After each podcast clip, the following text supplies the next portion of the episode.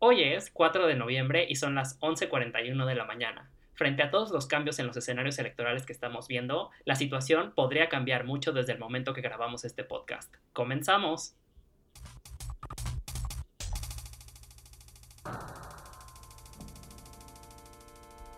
Bienvenidos a Burros y Elefantes, yo soy Julia Madrazo. Y yo soy Carlos Galina. Pues bueno, ayer por fin llegó el 3 de noviembre, ayer por fin fue eh, la elección presidencial estadounidense que llevamos esperando tanto tiempo y de la cual llevamos platicando tantos episodios, Carlos. Por fin está aquí y hoy vamos a dar un recuento pues muy rápido de qué pasó ayer en la noche, en dónde estamos parados hoy y qué podemos esperar en los siguientes días. Entonces, vamos a empezar por decir que es una elección muchísimo más cerrada de que lo que las encuestas lo tenían eh, al cierre de, las campañas, ¿no, Carlos? No esperábamos que estuviéramos contando ahora sí colegio eh, voto por voto en el colegio electoral y haciendo todos los mapas posibles para llegar a 270 votos, porque estamos a las 11:40 de la mañana, como tú bien lo dijiste, y hasta ahorita no tenemos un ganador muy claro. Carlos, ¿cuáles son como tus conclusiones principales de dónde estamos parados? Em, haremos un recuento de, los estados que se ganaron, los estados que faltan por, por concluir su conteo de votos, pero un poco platícanos cuáles son tus primeras impresiones. Creo que una de mis primeras impresiones es un poco esta eh, autodecepción que tuvimos tanto eh, ciudadanos como medios de comunicación, en el sentido de que por semanas, inclusive en este mismo podcast, avisamos una y otra vez que no íbamos a tener un resultado certero la noche de la elección. Yo me acuerdo en una plática que di hace unos días, me preguntaron que cuál era mi consejo para la noche y les dije, vuélvanse cómodos con la incertidumbre porque tenemos que aprender a lidiar con que no vamos a saber el día de la elección. Y ayer el ver tanto medios de comunicación como Twitter parecía que ya la elección estaba definida, que era el fin del mundo, que Donald Trump se había reelecto. Y sí me dieron eh, por momentos ganas de decir, bueno, a ver, tómense 10 segundos, respiremos y veamos cuáles son los datos que tenemos. Y creo que esa es la primera gran tendencia que veo de la noche, la necesidad de saltar a la conclusión y tener certeza en algo que sabíamos que no iba a tener certidumbre desde un inicio. Sí, yo creo que desgraciadamente las encuestas a nivel estatal, no a nivel nacional, las encuestas a nivel estatal nos hicieron pensar que tal vez desde una perspectiva de la campaña de Biden se tendrían noticias positivas desde tempranas horas en la noche, desde como las 8 de la noche hora de Washington, Nueva York, con resultados de Florida, con resultados de Carolina del Norte. Pero ese no fue el caso y entonces estamos hoy martes con Florida, ya fue asignada a Trump, esos son 29 votos en el colegio electoral. Georgia y Carolina del Norte, que son dos estados que van, o sea, son muy importantes para el conteo de votos en el colegio electoral, todavía no se han decidido. Em, están en un conteo de votos altos, Georgia en 92% del conteo de votos, Carolina del Norte en 95%, pero todavía no tenemos un camino certero a, la victoria. Nada más como referencia, entonces, donde estamos parados nos hace falta resultados de Georgia, Carolina del Norte, Pensilvania, Michigan, Wisconsin, Nevada, Arizona y bueno, Alaska también, pero Alaska no es decisivo para el colegio electoral. Y de estos estados, la campaña de Biden espera resultados de Michigan y de Wisconsin hoy martes, pero más en la noche. De Nevada, resultados mañana jueves. De Pensilvania, resultados el jueves también. De Georgia se podría saber hasta hoy mismo.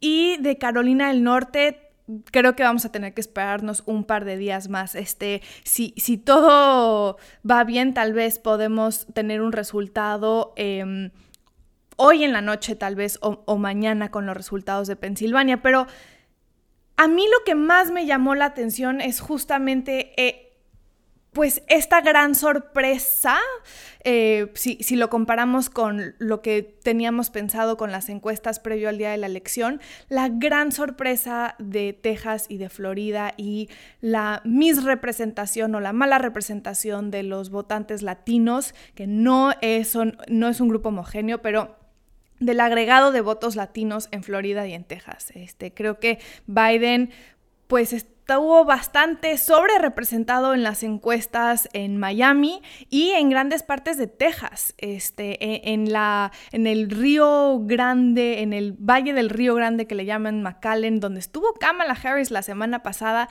le fue muy mal a Biden en comparación con resultados de demócratas en elecciones previas. Creo que, o sea, podemos decir que es bastante mal resultado para los demócratas y van a tener que hacer pues mucho soul searching, como le dicen en inglés, sobre su resultado eh, con latinos. Por ejemplo, nada más con esto acabo mi punto. Zapata, el condado de Zapata en Texas es el segundo condado más hispano en todo el país. Obama lo ganó por 43 puntos en 2012, Hillary Clinton lo ganó por 33 puntos en 2016 y Biden lo perdió por 5 puntos en 2020. Es muy impresionante este, este cambio eh, con latinos, con hispanos. Y también pues habla mucho de dónde está parado el Partido Demócrata con este sector de la población. Yo creo que sí, eh, efectivamente, como tú dices, parte de la sorpresa es los latinos en esta elección. Sin embargo, yo todavía tengo mis dudas sobre esta narrativa de si los demócratas en primer lugar deberían de estar tan cabizbajos como lo hemos eh, como lo han reflejado algunos analistas. En primer lugar, porque si creemos un poco en las tendencias y hablamos de la posibilidad de que Biden llegue a la presidencia, creo que el reconocer el hecho de que ganen la presidencia ya en sí es un gran logro y creo que lo que nos pasó fue en parte que se subieron en este tren en el que ya cualquier escenario parecía posible y creo que hace un año no hubiéramos dado la posibilidad de ganar Florida o Texas en ninguno de los sueños eh, que hubiéramos tenido. Entonces, creo que tendremos que tener un tema de ajustar expectativas en el sentido de qué era lo factible desde un inicio y qué tanto fue el sueño de que el carro completo de Biden iba a llegar a arrasar en todos los estados. Y sin duda creo que el tema de los latinos también dará mucho de qué hablar en esta, en esta elección y en las elecciones que vienen y será un tema que los partidos sin duda buscarán enfocarse. En el caso de Trump, creo que no hay nada nuevo bajo el sol en el sentido de que estamos viendo que Trump está ganando los mismos estados del 2016. De hecho, la narrativa que podemos pensar de esta elección frente a Trump es que lo que le pasó a Trump durante la noche es que le fue cerrando a Biden atajos para llegar a la presidencia, pero no era ningún estado del que Biden en verdad dependía vitalmente hasta ahora para posiblemente ganar la presidencia. Entonces creo que lo que pasó fue que los caminos fáciles a la presidencia de Estados Unidos se le fueron cerrando a Biden, pero no necesariamente significa que Trump le dio un golpe brutal a la carrera del candidato desde mi perspectiva. Y hablando de las encuestas, creo que lo que vamos a tratar de analizar, y lo hablaremos en podcasts eh, después, es que creo que hay que distinguir un poco las encuestas de probabilidad de las encuestas que hablaban tanto del voto popular como de la posibilidad del colegio electoral.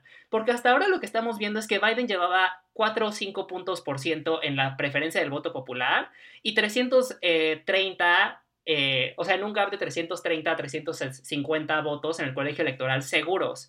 Y hasta ahorita lo que estamos viendo es que ese va a ser el resultado un poco frente a los otros pronósticos que sí decían probabilidad de que Biden gane 90% y luego cambiaron de que Trump gane 30% o 10%, 20%. Entonces creo que será interesante distinguir qué encuestas de probabilidad fallaron en decir con qué certeza Biden iba a ganar durante la noche contra los pronósticos que en verdad tenían números electorales, porque tal vez lo que pase es que los números electorales no estén tan separados del resultado final. No sé qué piensas, Julia. Sí, yo creo que lo que es un poco desilusionante es, em, y, y yo creo que por eso hay varios demócratas bastante cabizbajos hoy, es que no haya sido contundente la noche de la elección, o sea, como que las expectativas era que podía haber sido contundente la noche de la elección. Sé que habíamos hablado de que nos vamos a nos podríamos haber tardado muchos días y eso va a ser el resultado, pero pero como que había muchos indicios de que de que podía ser un landslide y venía la ola azul, ¿no? No vino la ola azul. Creo que sí sí va a ser este pues histórico si Biden gana y acaba con la presidencia de Trump con un solo término, sí, sí va a ser histórico. Pero también hay varios indicios de que no es una ola azul en otras carreras. No nos vamos a meter mucho a esto ahorita, pero por ejemplo en el Senado. En el Senado no estamos viendo a los demócratas este, como, como las encuestas lo tenían. Susan Collins en Maine, la republicana, parece que va a ganar su asiento cuando en esa elección se le han metido millones de dólares a que la demócrata Sarah Gideon ganara.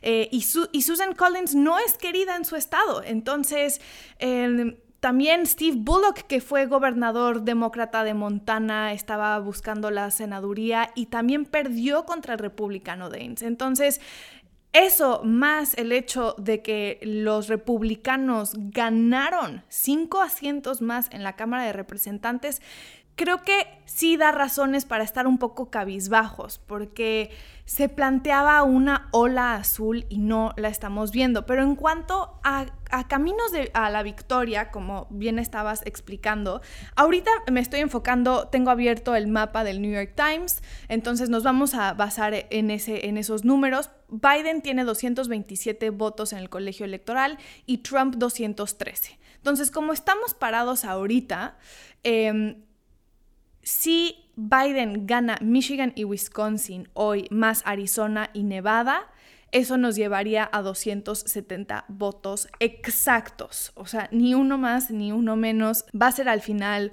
una elección puede ser que muy, muy cerrada. Y con eso ya Biden no necesita ganar ni Georgia, ni Carolina del Norte, ni Pensilvania. Todo digo, creo que sería bien recibido por la campaña de Biden, pero podría ganar sin, sin eso. ¿Cómo la ves, Carlos? ¿Crees que con Wisconsin, Michigan y Nevada y Arizona se replantee el mapa o crees que nos vamos a tener que esperar a los resultados de Pensilvania?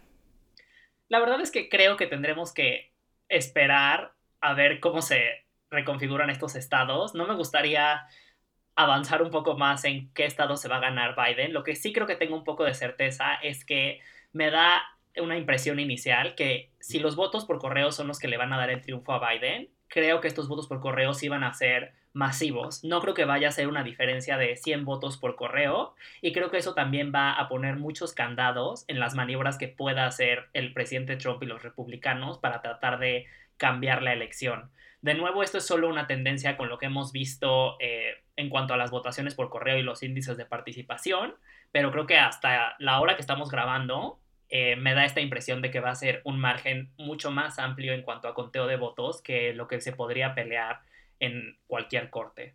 Y creo que de ahí también dependerá ver la reacción del presidente Trump, que ha estado medio tuiteando ahí que chance le hicieron fraude o que qué misterioso lo que está pasando, pero creo que lo más importante que tienen que saber de los republicanos es que mucha gente está reconociendo que Fox News se ha negado a hablar del robo de la elección o de un posible tipo de fraude y la verdad es que si alguien define la opinión pública de los republicanos en Estados Unidos, no es el presidente Trump, es Fox News. Entonces, mientras la cadena de televisión conservadora se niegue a replicar estas teorías de la conspiración o a generar inestabilidad o dudas sobre el resultado, creo que podríamos ver una carrera muy estable en cuanto a términos de eh, inestabilidad social, eh, marchas, protestas o enojo de los republicanos, hasta que se tengan los resultados con certeza y creo que eso es un acierto de Fox News que no veíamos venir. No ha caído en este tipo de provocaciones del presidente en cuanto a medios de comunicación.